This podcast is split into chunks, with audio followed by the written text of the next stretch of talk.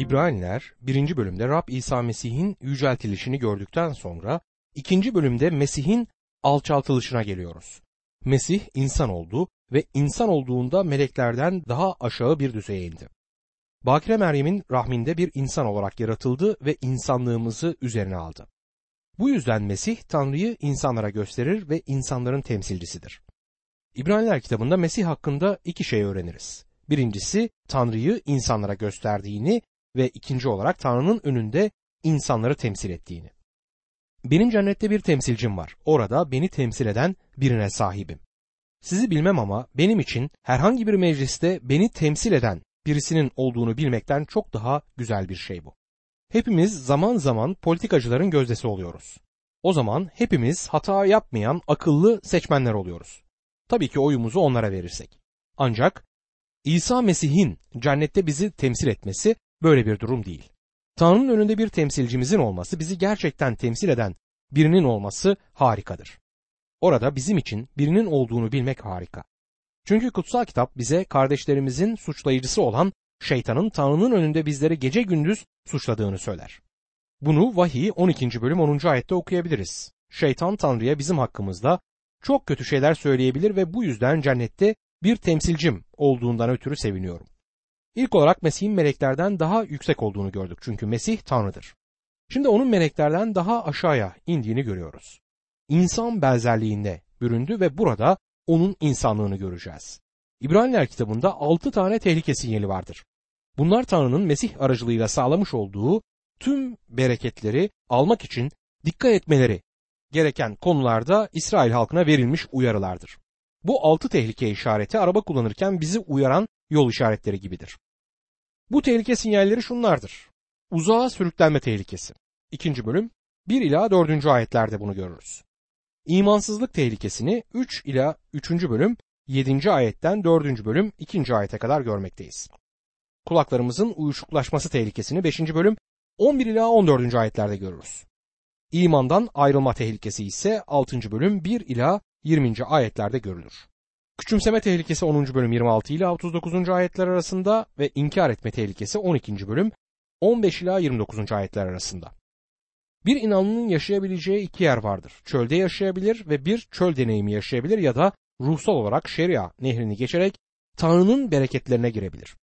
Bunun örneğini İsrail'de görmekteyiz. Tanrı eğer diyara girmezlerse bereketlerinin bütününü kaçıracaklarına dair onları Kadeş Barnea'da uyarmıştı. Ben Şeria Nehri'ni gerçekten fiziksel olarak geçtim ve hiç de hoş bir deneyim değildi. Beş kere duran bir otobüsteydim ve bir köprüye geldiğimizde o kadar sinirlendim ki Şeria Nehri'ni geçmeyi isteyip istemediğimden bile emin değildim. Üzerinden geçerken o küçük çamurlu ırmağa baktım ve ruhsal şeriayı, onun ölümünü ve dirilişi aracılığıyla İsa Mesih'te geçmiş olduğum için Tanrı'ya şükrettim. Yani onunla birlikte vaftizde öldüm ve onunla birlikte yeni bir yaşama derildim. Şeria'yı geçmiş bir Mesih inanlısı denirken söylenmek istenilen budur. Yeşu, İsrailoğullarını fiziksel olarak şerianın öbür tarafına geçirmişti. Mesih kendisine iman edenleri ruhsal olarak şeriadan geçirip yeni bir yaşama sokmuştur. Şimdi ilk tehlikeye yani uzağa sürüklenme tehlikesine bakalım. Bu uzağa sürüklenme tehlikesi uyarısının günümüzde de her Tanrı çocuğu için geçerli bir uyarı olduğunu anlamalıyız. İbraniler 2. bölüm 1. ayet. Bu nedenle akıntıya kapılıp sürüklenmemek için işittiklerimizi daha çok önemsemeliyiz diyor. Bu son vahiy eski antlaşma düzeninden daha üstün olduğundan ve meleklerden üstün birinden geldiğinden uyarıya özellikle dikkat etmeliyiz. Çünkü sorumluluğumuz şimdi çok daha büyüktür. Uzağa sürüklenmek Mesih'ten uzaklaşmaktır. Yaşamın herhangi bir alanında ihmal trajiktir. Ama ruhsal alanda müjdenin mesajını duyup bu konuda hiçbir şey yapmamak sonsuza dek etkisi olacak bir durumu oluşturur. Kaybolmamak için ne yapmalıyım? Hiçbir şey. Niagara nehrinde bir kayıkla gitmekte olan ve gece uykuya dalan bir adam hakkında bir hikaye vardır. Çok geçmeden kayığı akıntıya kapılmış. Bir şey yapabilmesi için çok geçmiş. Şelaleden düşüp ölmüş. Birisi kaybolmamak için ne yapmalıyım sorusu sorulabilir. Elçilerin İşleri 16. bölüm 31. ayette bize kurtulmak için ne yapmalıyım sorusunun yanıtı verilir. Yanıt Rab İsa Mesih'e iman et ve kurtulursundur. Ama kaybolmak için ne yapmalıyım sorusunun yanıtı nedir? Bu sorunun yanıtı hiçbir şeydir. Sizler ve ben zaten kayıp insan ailesinin fertleriyiz. Bizler mahkemede değiliz. Tanrı bizi mahkemeye getirmez. Bizler kayıbız. Bugün Tanrı bazılarını kurtarıyor. Mesih'e dönenler kurtulacaktır. Diğerleri zaten kayıp. Kaybolmak için hiçbir şey yapmanız gerekmez. Çünkü bu sizin doğal halinizdir. Yaşamın her alanında ihmal büyük tehlikelere yol açar. Birkaç yıl önce tanıdığım iyi bir sekreter vardı ve kanser olduğunu öğrendi. Doktor kendisine ameliyat olması gerektiğini söyledi ama o ameliyatı sürekli olarak ileri bir tarihe attı. Sonunda herhangi bir müdahalede bulunmak için çok geç olduğu bir gün geldi. Uyarılmıştı ama sadece uzağa sürüklenmekte kaldı. Artık çok geç olmuştu. Herhangi bir şey yapmayı ihmal etmişti. İhmal müjdenin mesajını işitip bu konuda hiçbir şey yapmamak gibi daha yüksek bir alana geldiğinde durum çok daha trajik olacaktır. Çünkü etkisi sonsuzdur. Birçok insan müjdeyi işitip onu aklen onaylar ama onun hakkında bir şey yapmaz.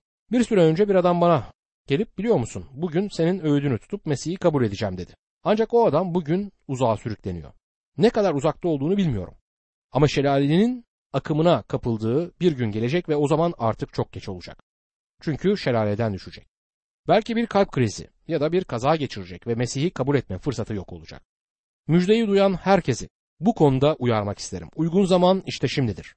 Kurtuluş günü işte şimdidir. Uzağa sürüklenme gerçekten bir tehlike oluşturmaktadır ve İbraniler bizi bu konuda uyarır. İbraniler 2. bölüm 2. ayette çünkü melekler aracılığıyla bildirilen söz geçerli olduysa her suç ve her söz dinlemezlik hak ettiği karşılığı aldıysa bu denli büyük kurtuluşu görmezlikten gelirsek nasıl kurtulabiliriz der. Örneğin iki melek Sodom'un yok edileceği bildirisiyle Sodom'a geldiklerinde Sodom aynen onların söylediği gibi yok edildi. Hatta bir meleğin bir mesaj getirdiği her seferinde bu haberin bildirildiği şekilde gerçekleşeceğinden emin olabiliriz. Şimdi soruya dikkat edin. Bu kadar büyük kurtuluşu görmezden gelirsek nasıl kurtulabiliriz? İbraniler 2. bölüm 3. ayette başlangıçta Rab tarafından bildirilen bu kurtuluş Rabbi dinlemiş olanlarca bize doğrulandı diyor. Ünlü bir Galli vaiz vaazına bir soru sormak istiyorum. Yanıtını ben veremem. Siz de veremezsiniz. Hatta Tanrı bile bu sorunun yanıtını veremez diyerek başlamış. Sonra metni olarak şu ayeti seçip soruyu sormuş. Bu kadar büyük bir kurtuluşu görmezlikten gelirsek nasıl kurtulabiliriz? Benim de Tanrı'nın yanıtlayamayacağı bir soru adlı bir vaazım var. Saygısız olmak istemiyorum ama Tanrı bu kadar büyük bir kurtuluşu görmezlikten gelirsek nasıl kurtulabiliriz sorusunu yanıtlamayacağını açıkça bildirir. Bir kaçış yolu biliyor musunuz? Tek yol Mesih'tir. Kendisi bunu Yuhanna 14. bölüm 6. ayette şöyle söyler. İsa yol, gerçek ve yaşam benim dedi. Benim aracılığım olmadan babaya kimse gelemez.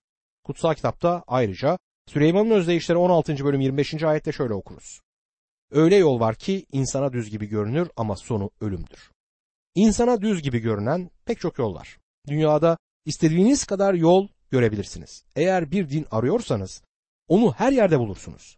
Eğer beğendiğiniz bir tane bulamazsanız kendiniz bir tane başlatırsınız ve sizi izleyecek müritler bulacağınızı da garanti ederim. İnsana doğru görünen bir yol vardır. Yol olabilir ama sonu ölümdür. Bu kadar büyük bir kurtuluşu görmezlikten gelirsek nasıl kurtulabiliriz? Kayıp olmanız için ne yapmanız gerekir? Hiçbir şey. İhmalden ötürü kaybolabilirsiniz.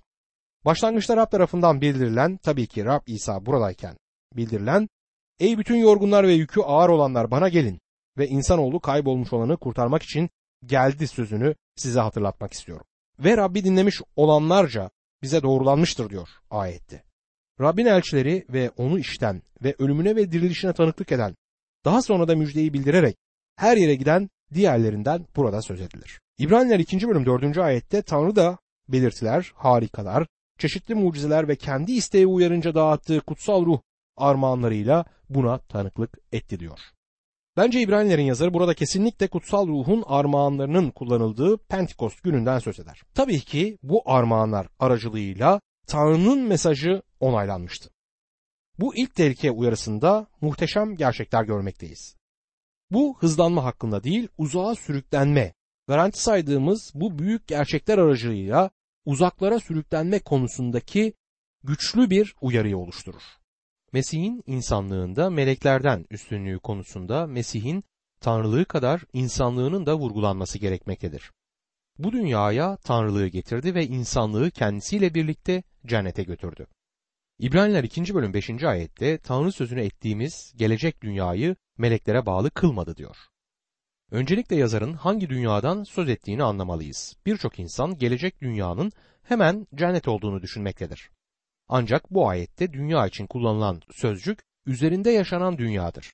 Bu ayet yeryüzündeki insanlardan söz eder.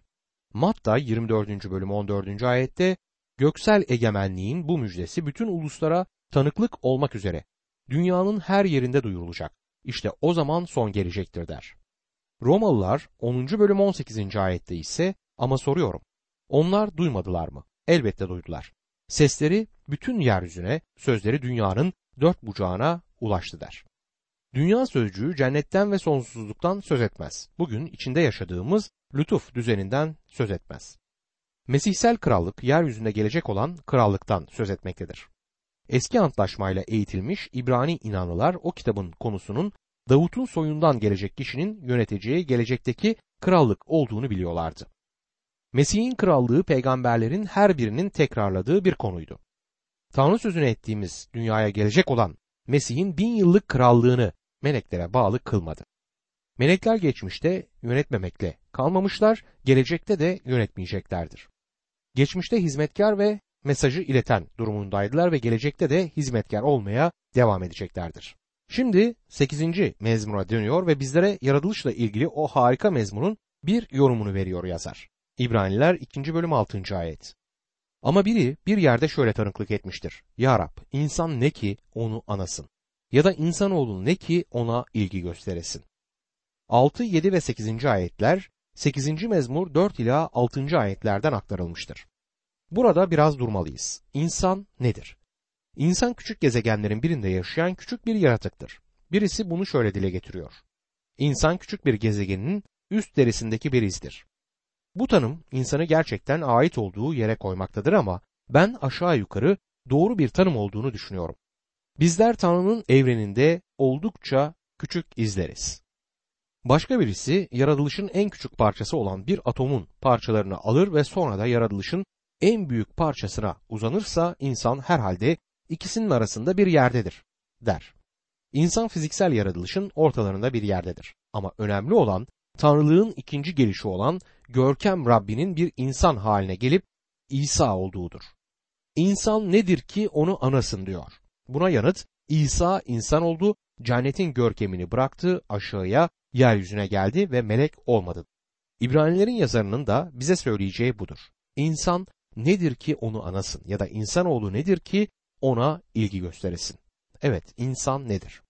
İnsan kendi başına hiçbir şeydir. Fiziksel olarak bedeninin öğelerini kimyasal bileşimlere ayırırsanız 10 lira belki eder. Bugün enflasyondan ötürü insan bir miktar daha değer kaybetmiştir. Bu fazla değerli bir şey değil. Özellikle paranın etkinliğini hatırladığımızda bunun ufak bir etkinlik olduğunu anlarız. Bu yüzden fiziksel olarak insan çok değerli değildir. Akılsal olarak insan bir şey olduğunu düşünebilir ama oldukça küçüktür. İnsan içinde yaşadığımız bu büyük evren hakkında gerçekten ne biliyor? Her şeyin nasıl başladığını keşfedebiliyor muyuz? İnsanı aya göndermek için milyarlarca dolar harcadı insan. Amerika halkı yaratılışın ilk bölümüne inanmadığı için ayı araştırmaktadır. Yaratılış 1. bölüm 1. ayette insanın teorilerinden herhangi birinden kesinlikle çok daha fazla bilgi var. Günümüzde insan fiziksel ya da akılsal olarak fazla yol kat etmemiştir. Çok fazla ağırlık kaldıramaz, çok fazla şey yapamaz. İnsan oldukça sınırlıdır. İnsana iyice baktığımızda onun kayıp bir günahkar olduğunu görüyoruz. Aslında ürkütücü bir durum.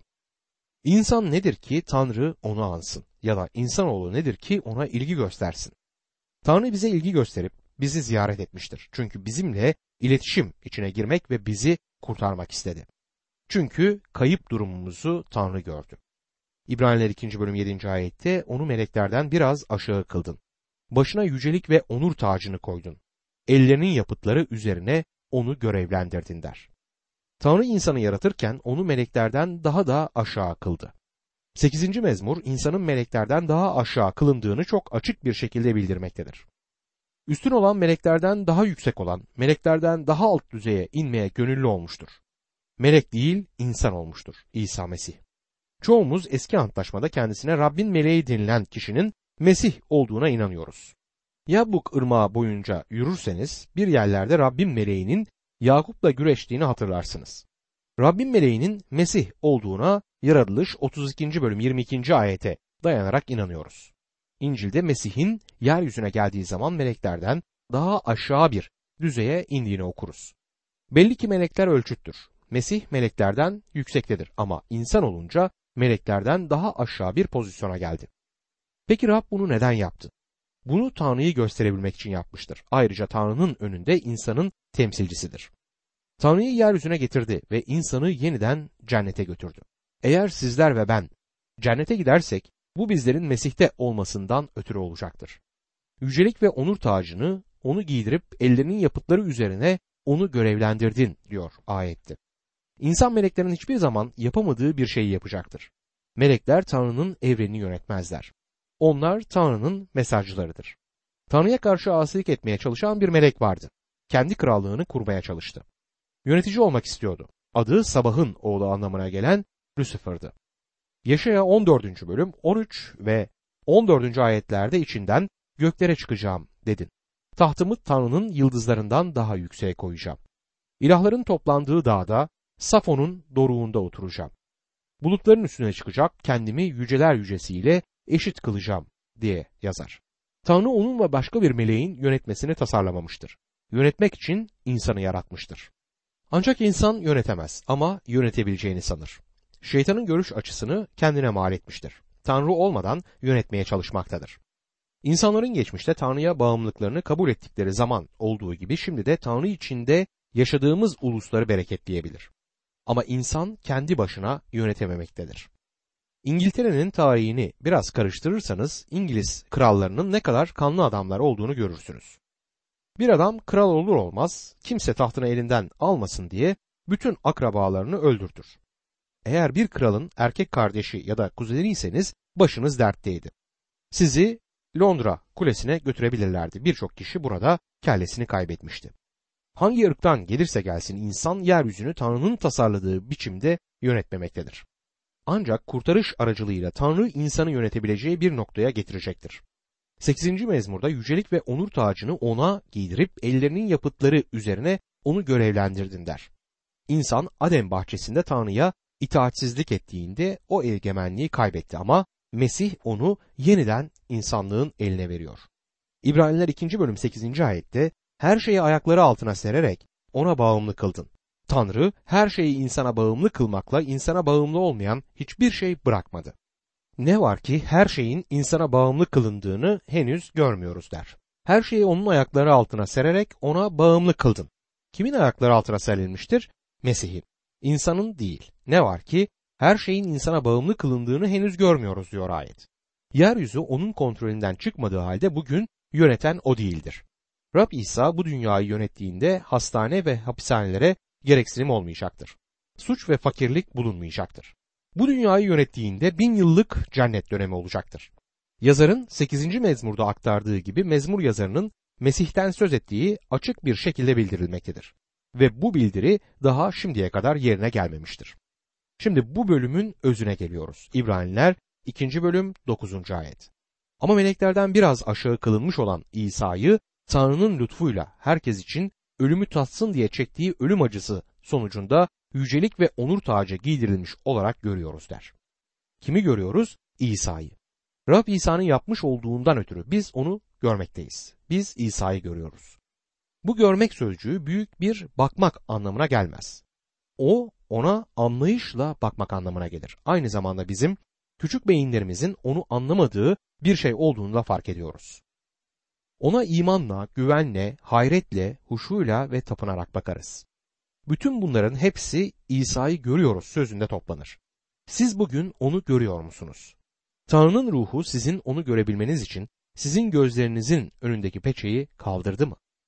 İsa'yı görüyoruz. İsa'nın onun insansal ismi olduğuna dikkat edin. Annesi ona hamile kaldığında Matta 1. bölüm 21. ayette melek ona şöyle der. Meryem bir oğul doğuracak, adını İsa koyacaksın. Çünkü halkını günahlarından o kurtaracak. Meleklerden biraz aşağı kılınmış olan İsa. Vurgu meleklerden biraz aşağı kılınmış olmasına değil, biraz sözcüğündedir ve o sözcükte de vurgu zamandadır.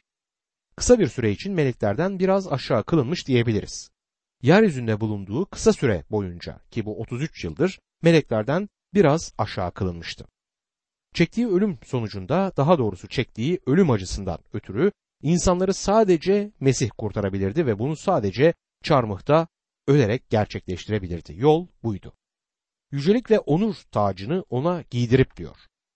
Ölümü aracılığıyla yücelik ve onurla taçlandırılmamıştı. Çünkü bu dünyaya geldi ve sizler ve benim için çarmıhta öldü.